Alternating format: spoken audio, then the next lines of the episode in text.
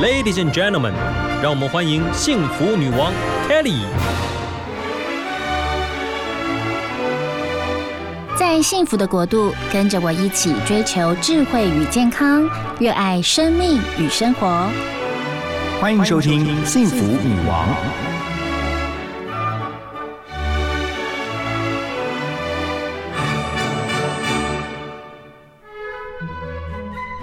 今天我们节目非常的开心，邀请到一位法官呢，哇，幸福女王 头一次邀请到一位法官来到我们节目当中。最主要是他最近出了一本新书，叫《章鱼法官来说法》，法律原来可以这么容易懂。嗨，于凤法官你好，嗯，章鱼法官你好，何太好，听众朋友大家好。呀，您一来到我们的电台，就分享了好多让人家好幸福的事。来说一下，你去年三月就听到了幸福电台。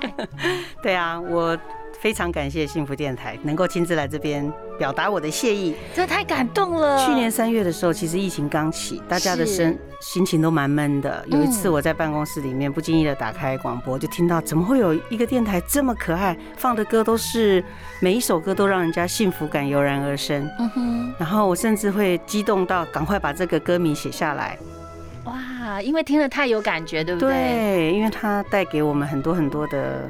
回忆，或者是说激起我们以前想起我们以前幸福的时刻，我就一直在想，这个一定是一个很幸福的人开的电台。嗯哼，那今天来这边能够有机会上这个节目啊，我也觉得非常的荣幸啊，因为非常感谢你们带给我们音乐哦，带给我们人生中很多很多的感动跟。平静的时刻，我觉得这个时候我们更需要。是张玉法官是一个很特别的女子，她刚刚说我已经当了二十五年的法官，我好想退休哦，我想要写小说，我想要呃写剧本。我觉得怎么有这么活泼的法官啊？因为我从来没有机会进到那个任何一个有法官的地方，除了以前呃校外教学，很久很久以前。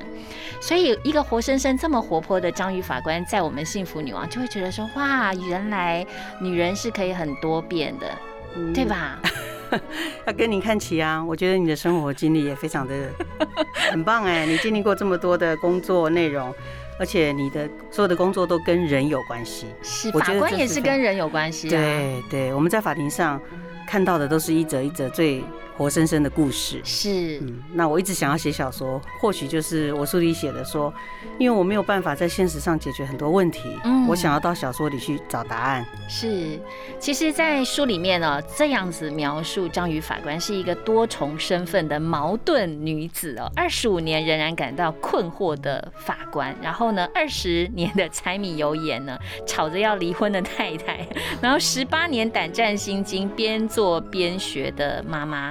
啊，绰号是章鱼。我觉得对于您的形容，真的格外的，我觉得很不一样，是让我充满了很多的好奇的一位法官。那最主要的是，您还是最接地气的非典型女法官。为什么您啊 有这样的一个称号？我想，就像主持人讲，就是说，你们想象中的法官大概就是那个样子啊，就是说我们在法庭上，我们必须要。保持我们的专业度，保持冷静，拿着议事锤。其实这个锤子啊，小朋友问我说：“妈妈，你那个锤子要做什么？”我说：“最大的功能就是拿回家来可以敲你们的头。”真的吗？我们呃有时候很少用到啦。其实，在法庭上，我们法官其实就是一个中立的第三者。嗯。那两方在原告、被告在交互辩论的时候，我们保持这个法庭的秩序跟所谓开庭的原则。是。哦，其实其实就是一个裁判的角色。那跟篮球场上的比赛的那个裁判是一样的，嗯哼，啊，对，所以这个铁锤，哎，不是，应该是木锤啊，我还真的没什么机会用到，嗯哼，嗯哼，呀，而且您的先生也是律师，其实这样的组合，就就像我跟我先生，我们两个都是媒体人，你们两个的组合都是所谓所谓的法学界的哦，嗯，是。其实还蛮多的耶，嗯，我不知道为什么法律系的女生这么没眼光，或者是说其他科系的男生为什么不过来追女法官？呃，我自己在我们在念法学院的时候，其实我们呃旁边就是医学院，那我常常在埋怨说，哎，为什么我们没有办什么依法联谊什么的？嗯，后来啊，原来我们的学长啊，在我们一一念书的时候就告诉我们说，你们要小心一点，不要去跟医学院。联谊，因为他们呢有很多麻药，万一在约会期间不小心。你就会上，然后呢，就说也千万不要跟理工科的联谊，为什么？因为他们都很粗鲁，是他们做电机、做土木的。哇，门户之见这么深啊！我觉得其实这都是法律系的男生的心机啦。哦，我懂，就是美女不能外流，肥水不落外人田。对对对，一定要保留给这个自己这个法律系的男生们。好，那我们今天节目一个小时呢，可以好好的跟张宇法官慢慢来好好的聊。那在您的书中就会发现说，哇，你是一个很幽默哎。然后真的就是很懂得分享的一位妈妈也好，妻子也好，又或者您想要透过您的书啊，结合非常多的法律常识，然后让我们来更加的了解法律。是，我想我写这本书其实也是阴错阳差，我是先从写专栏开始，哈，一个月一次的专栏，写了两三年以后，就发现啊，当然出版社都有积极跟我联系，我自己在想，我到底要传达什么事情？嗯，每个礼拜一个月的礼拜六的专栏。我希望全家都可以从这个故事里面，啊，得到一个讨论的契机。是，那这里面包括可能是一次法律，大家可能觉得很难的法律，实际上它就是在我们生活当中。其实写这本书很多的部分，其实也是要记录自己小孩子成长的过程。嗯，然后当然夫妻之间的这些互动啊，或者是磨合啊，我希望这个故事是我们台湾的每一个家庭大家都会碰到的。嗯，但是大家也可以。来讨论，来沟通呀。其实法律常识的普及哦，其实是我们真的每一个人都要赶快去想要去增加这样方面的尝试。可是也许以前过去没有什么很很好的管道，但是您是用一个章鱼法官、章鱼妻子、章鱼妈妈的角色来提供一个家庭懂得这些法律常识。我觉得这个这个切入点是非常好的一个切入点，因为通常好像法官蛮多男生的，对吧？女生不多，还是很多。其实两年前，我们全国的法官女法官的人数已经超过男法官了。真的假的？耶耶！哇，这是一个很棒很棒的，哇塞，真的哦。是，所以男生是不是要要求要保障名额了？没有，我觉得男生女性其实当法官都有他的优点啦，应该这样讲。但是以女性角色来当法官这件事情，其实。可能不是大家想象中的这么的呃比较好或比较坏呀。张宇法官他刚刚跟我分享了，他说：“哎，那我们呃有空再讲。”可是 Kelly 觉得我要马上讲啊。其实因为您身为法官，因为这一个呃。呃，职称的关系，所以有很多有一些限制啊，包括您出书，所有的版税其实也都是捐做公益，包括很多的演讲，您都把这个讲员费都愿意捐出来。我觉得这就是一个良善哦。那我觉得良善其实让大家知道是为了什么，要抛砖引玉哦，让更多人愿意来一起从事公益的事情。那 Kelly 现在可以来爆料吗？法官可以吗？就是 你的书里面哦，真的你的家人很捧。场哎哦，老公，然后两个小孩，包括你的儿子跟女儿，你的哥哥还帮你的书写了推文呢。他说：“哎呀，他从懂事以来，常常听到的话，就是人家知道他爸爸是律师，妈妈是法官，常会说：哎，难怪你鬼话连篇，是不是跟爸爸律师学的？来聊一聊您的小孩哦，跟这个法官妈妈相处，其实呃，在你们家庭当中一定有欢乐，那我相信有很多。”可以讲到您的这个专长，可以去跟他们分享的。呃，可以啊，在孩子小的时候，其实不大适合跟他们讲法律，对不对？只有爱教。当然，他们越来越大，他们现在都是高中生，呃，开始在公民课本学到的一些法律常识，对于我们法官、律师的工作也开始有一些初步的了解。嗯哼。所以他们回到家里来会跟我们讨论。那我觉得在这样子讨论的过程当中。其实我们彼此都有收获，是，就像我可以从孩子的眼光看到说，哎，他们要怎么样来理解我们法律这个工作？嗯，那我当然也可以用我的方式解释，告诉他们说，爸爸妈妈平常在做什么？嗯，所以其实我觉得，呃，一顿丰盛的晚餐在餐桌上，我们彼此之间常常会有一些沟通和互动，那这点，呃，是我最幸福的时刻。呀，而且其实您在书里面也设计的是趣味家庭剧哦，就是把您家的一些呃生活的写照写进书里面，然后其实是要带出一些相关的一些法律常识也好啊，观念也好，要带给大家。对，我想我如果直接背法条给小孩子听，他们大概两分钟就会睡着。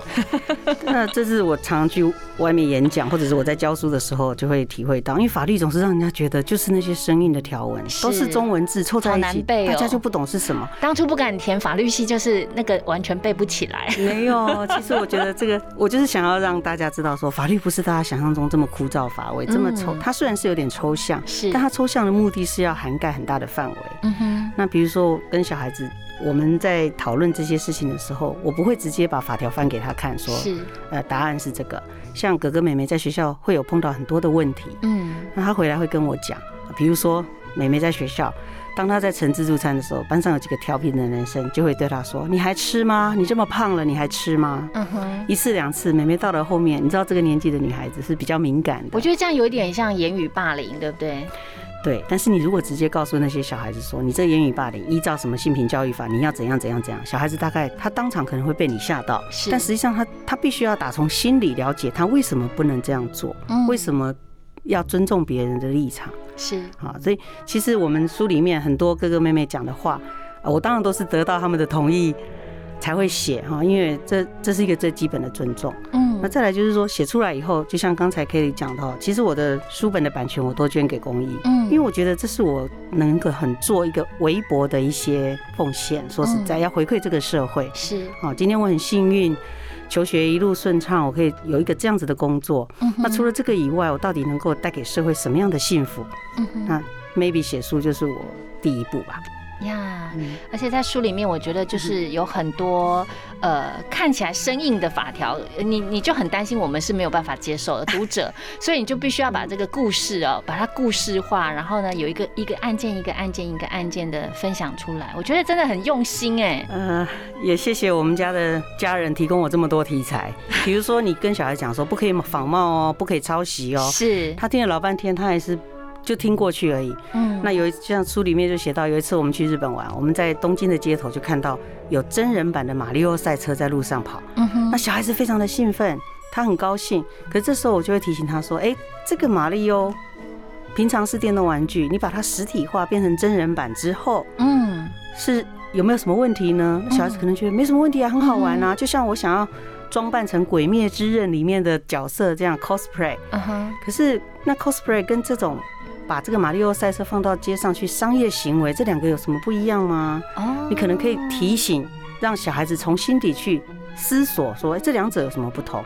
懂。我做 cosplay 是我自己开心，我没有做商业使用。嗯，好，而且甚至这些公司可能会很高兴你这样做。对。可是你把一个有版权的、有著作权的这个电动玩具的角色，把它立体化拿来，然后出租给大家去营业，你有没有得到原版公司的授权？嗯，好。如果我一开始跟你讲著作权法第几条第几条，你大概就不想听了。的确，的确，我觉得就是引导式的这个思考，让孩子们在生活当中自然而然去了解到法律，哦，有一些法律的思维跟法律的素养，真的非常的棒。那今天跟啊张玉法官聊，我觉得好活生生哦，就是呃章鱼其实是很多只脚嘛。哦，表示其实您是不是在生活当中，在工作上啊，在家庭上，您也是一个八爪章鱼？嗯，我觉得所有的职业妇女大概都这样吧。是哦，我也是哎，我也觉得就是你很难免不成为这个章鱼。然后章鱼法官虽然是您的称号，可是我也觉得说您恰如其分的在你的职场上，然后在家庭当中取得一个平衡。那如今又贡献出您家庭很多的故事。然后成为这个法律很多的一些议题的素材，成为书里面的一一章节一章节的内容，提供给我们。真的很谢谢你们，全家人一起。谢谢谢谢，我把家人先卖掉，接下来卖朋友。我的朋友现在都很担心，他会我会写他们的故事呀。可是我真的觉得，就是说，也许您在啊法庭上，你说你面对的就是一个一个的判决啊，那些真的，我觉得就是 maybe 很剑拔弩张，然后大家就是呃在不管是你争我夺也好，然后各站自己的立场也好，可是回归到家庭就很难呢。你会发现说，您刚说了。法官回到家里就是妈妈跟老婆。是啊，我们在法庭上法锤一定下去，法庭上没有人敢讲话。我回到家里喊破喉咙了，爸爸还是不到垃圾，哥哥还是不去收衣服。呀，对，所以我觉得这样很真的，难怪说您是最接地气。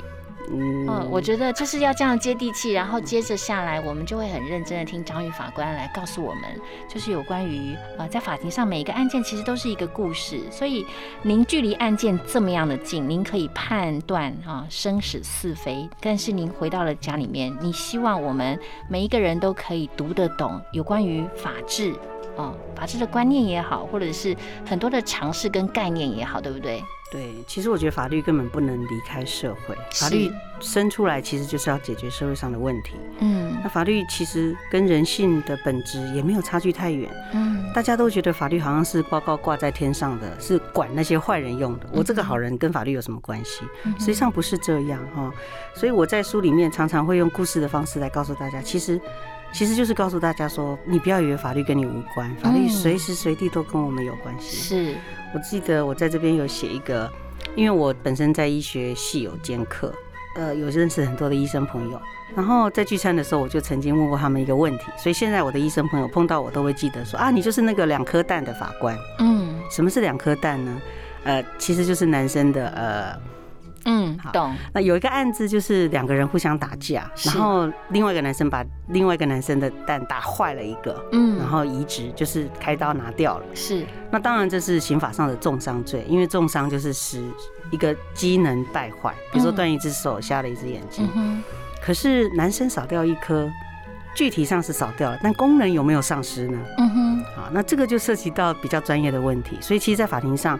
我们会有时候常常会需要鉴定人，或者是需要鉴定报告。嗯，那这个医生就是我们最好的鉴定人。是，所以我们正式的会法院发函去请他们来鉴定这件事情。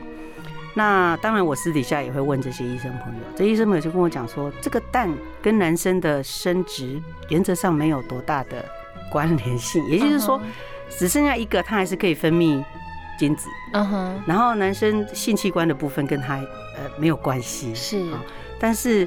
但是最重要就是精神上呢，精神上的损害呢，嗯，哦，那男生的一个这个不见了，会不会减少他的男子气概呢？嗯哼。那实际上，因为我们在承办这个法官的时候，我本身是女法官，是，所以我就很好奇，我会问男法官的意见，是。这时候你就会听到男生很多的讲法，嗯，当然这个都不能写在判决书里面，是。啊 实际上就是说，我们会发现说，你法律的判决出来，你要符合人性，嗯，你要跟社会通念要相符合，你不能太离谱。像我们很多男法官就开玩笑说不行哦，少掉一颗走路会歪掉。嗯，然后另外还有一个法官说不行啊，这个绝对要要请他的老婆来当鉴定证人，问说前后差多少。是啊，这听起来有点好笑。嗯，但实际上我们在判断的时候。这个叫做精神慰抚金，是，就说他所受到的精神上的损害，要怎么样具体把它衡量下来？嗯，所以其实我在书上有写这个故事，看起来好像很好笑，但实际上我在问一个很重要的问题，就是说人性尊严这件事情，当你要量化的时候，你要怎么办？真的好难哦，这样听起来觉得法官真难为哈。呃，好像回家当妈妈简单一点点。我我根本本来觉得说法官好威武哦，回到家当妈妈很难。可是这样一听，又觉得说回家当妈妈，我觉得都简单一些。没有，我觉得当妈妈比较简单，我只要大吼一声就好了。是哈，就是好像突然就觉得，所以回到家虽然就是呃，每次叫大家去叫你老公去倒垃圾，他都不听。可是似乎又简单了点。那其实我觉得哦，就是呃，法官的身份跟呃律师的老公在家里面，也许有很多，我觉得也有很多你们在。在呃。辩论的时候，我觉得应该是很精彩的，因为你各持己见，有各自的看法，然后可是跟家人相处起来呢，又要说理，又要谈爱，我觉得是我一直很好奇的一个画面哦。但是今天张玉法官来到我们节目当中，呃，我特别要去看到他书中哦，他的先生怎么样来写他呢？他说，呃，他哦，指的就是张玉法官说，他已经不想再单纯担任审判者的角色，他想从基础做起，用教育的。角度来切入，让每一个国民都能够了解法治的内涵，而不是硬邦邦的叫大家去背诵法条。他希望让所有人能够理解法治的真相。我觉得他每个他，这是他自己写的吗？嗯，他的每个他，我都觉得好有感情哦。嗯，因为我们一起睡了二十五年。大概也会被我有点感染吧。我觉得，我觉得他是他说出了你内心里面最最他最知道你的那个部分，对不对？每一个他，我都觉得用这种陈述的方式，我觉得好感动。我不知道为什么。因为我在家里通常都是我说他听啊，嗯，就是我我们两个会常沟通，或者说应该应该是说我很喜欢去跟他讲一些我心里的感觉。那我觉得他是呃很重要的一个我的 soul mate。我会把我的一些感想、感触告诉他，那他在关键时刻给我一两句话。那律师都惜字如金嘛，哈，因为律师讲话要付费啊，是，所以他基本上话很少。但我觉得他可以了解到我想做什么，可能因为他自己也从事律师的工作这么久。嗯哼，我们虽然角色不同，但实际上我们面对的是同一个法律制度、同一个社会文化。是，他也常常会告诉我一些他职业上的一些无奈，或者是他心情上的一些看法。嗯，那我自己的话呢，就是觉得说。法律这个东西，我们国小的小孩就开始念法律了。我为了写这本书，我讲过，我把国中跟高中的公民课本都拿过来看。嗯，我甚至还去看了十年之内大学职考跟学测的公民考题。是我想想看，说我们花了那么多的时间教育我们的下一代，但是为什么？常常事情发生以后，我们还发现常常有很多法盲，所谓的盲目的盲，就是说大家对，当然有时候连检察官起诉书跟法院判决书都搞不清楚。嗯哼，那这个还没什么关系，就是说最基本上人民对于一些时效的规定，比如说大家知不知道过失伤害罪要六个月之内提起告诉呢？如果时间过了就不行。那这么重要的事情。结果我们从国小到国中十二年国教，到底有没有告诉小朋友这件事？嗯，以前我们交支票、交本票，现在开始要用线上支付。是，那线上支付有很多很多的法律观点，有没有教给小孩？嗯，这个是最基本的。嗯，那我觉得我们的教育方向是对的，我们希望小孩子用到的是以后用得到的素养。是，可是我们真正落实在法治教育上，我觉得还是太刻板、太枯燥。是，所以我觉得。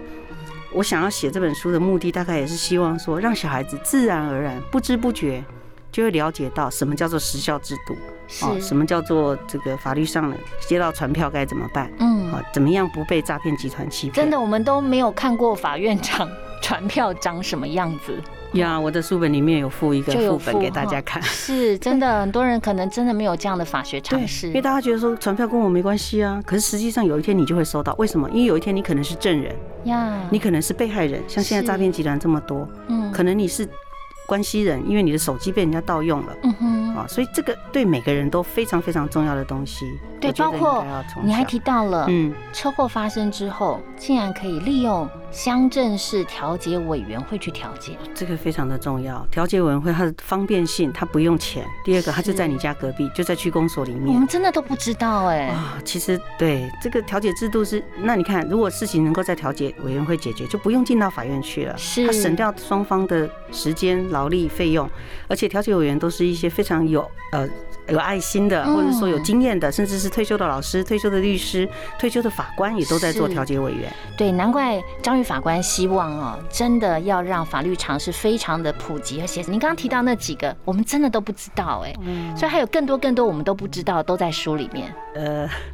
我希望能够写的让大家都最基本的要用到的都查得到。是，嗯，我觉得像刚才调解委员会，其实现在很多制度都可以做调解的动作，不用动辄进入法院，因为很多人都觉得进法院还要请律师，又要钱，然后我又不懂，上法庭讲话我会害怕，万一讲错，法警把我抓去关怎么办？嗯，所以其实这个最基本的这种观念哦，应该要。就像基本的医疗观念一样，我每次都跟医生说，我好羡慕你们。嗯，报纸总是有一大专栏的医疗专栏，是是吧？大家都知道发烧要多喝水，对，好咳嗽一定要怎么做？没错没错。大家对于最基本的发生车祸了要怎么做？好，然后调解委员会收到传票该怎么办？嗯，这些居然都不知道，所以我觉得，嗯，Kelly 算是非常有眼光的这个主持人，真的啊，就你会邀请我来讲法律，我就觉得，呃，大家会不会想睡着啊？其实不会，因为我觉得就是怎么样很深入浅出的，因为听众朋友愿不愿意哦，再去更加的深入去了解，我觉得可能大家有不同的选择。可是起码我觉得我们必须要先让大家有观念、有概念，你要先愿意翻转，你要帮他们开一道门嘛，让他们再去呃读书，然后知道自己说，哎，其实这些尝试，如果你带在身上，真的可以自我保护、自我帮助非常的多。对，就像我书里面最后一个单元，我讲到家庭上的问题，每个家庭谁都会碰到什么问题呢？即使你没有结婚，没有生小孩，你一定会碰到继承的问题，是因为你的父母一定会过世，你自己也会过世。对，过世的时候，我们的遗产继承要怎么样计算？那大家都讲说，哎呀，好现实啊，怎么在讲钱的问题？其实不是，嗯，其实遗产继承的顺序，或者说我们关于继承的概念，在现在包括病人自主权利法，比如说。当我要咽下最后一口气的时候，我要告诉谁，我不要插管，嗯，我不要做任何的外在的医疗措施，是。还有就是谁能够来帮我决定我的医疗方式，嗯，好，那其实这个跟遗产的继承的代理人都有关系，嗯哼。那大家有时候我们呃东方人讳疾忌死，就是不大想要讲到这个话题，是。但实际上这很重要，嗯，哦，你必须要了解到说继承的顺序。然后在家庭里还会发生的一些问题，我觉得都要提早做准备呀，包括遗嘱要怎么写。是很多人现在大概觉得自己在录影录一个呃影片，就告诉说我的遗产要分给谁谁谁。大家好像觉得哎很棒，好，这样有法律效益吗？当然没有，没有哈。对，就是有些以讹传讹，或者是一些错误的法律观念，其实很可惜。那一定要写在纸上。依照我们现在法律规定的话，有四种方式可以。好，我听说好像连电脑打都不行，要用手写。要签名，要签名。电脑打可以，就是说其实，所以如果我现在背法条给你们听，大家一定会晕倒。对，但是呢，真的马上晕给你看。是。那我们就想有什么比较好的方式呢？其实这些条文，小孩子现在都很会找吧？现在 Google 大神。什么维基百科？嗯，但真正自己要碰到的时候再去找，恐怕会有点来不及。对，所以为什么不把这些很重要、跟自己切身相关的观念，赶快提前告诉大家？嗯，这也是我想写这本书最主要的目的。呀，谢谢张玉法官。其实我觉得有时候哦，你就从你身上最切身相关的先开始去读，那剩下的 maybe 就当工具书啊，带在身边，然后成为一个生活上随时随地的帮助。然后呢，其实节目已经接近尾声了，在最后就要特别请昌玉法官，我真的很好奇，为什么你会这么幽默？你一改我们对于法官的印象，哎，真的哦，对啊，大概是你没去看过我开庭吧。行啊，那如果我找你开庭，欢迎参观。其实我们各个法院都可以免费的参观。你们任何一个团体、学生、老师或者你们公司，你们只要上网去注册，这是我在书里面也有写。任何一个城市的法院都可以，我们都有专门的人会带你们去参访。其实我觉得从接近法院、认识法院开始，就会知道，其实法院里面不只是看起来很严肃的开庭场合，其实我们有很多的规定。很多的制度在里面都可以做，譬如说夫妻分别财产制的登记，是，这是最现实的。那再来就是，我觉得，呃，幽默应该是我对人生的一个反思吧。可能在法庭上没办法笑。嗯在其他的时刻就尽量让自己开心。我懂，我懂。所以其实您真的，尤其在法庭上，真的都是在啊，我觉得对簿公堂是一个最呃人生很血淋淋的一个场域。您看过人生百态，所以一直到现在哦，人生经历走到这里，你觉得你的人生幸福哲学是什么？啊，我觉得应该就是知足，而且要感恩。我觉得无论做什么事情，就像我书里写的，其实我也是这样交代我的小孩。无论你以后要做什么事，你做的事都要对世界上有所帮助。嗯，好棒的提醒。今天非常谢谢张宇法官来到幸福女王，然后我们也祝福所有的听众朋友在疫情期间都要平安健康，也祝福张宇法官。谢谢，祝大家幸福。哎呀，一定要平安健康哦。好，下次有机会再来我们幸福女王。一定的。好，祝福所有的听众朋友健康平安，拜拜。拜拜。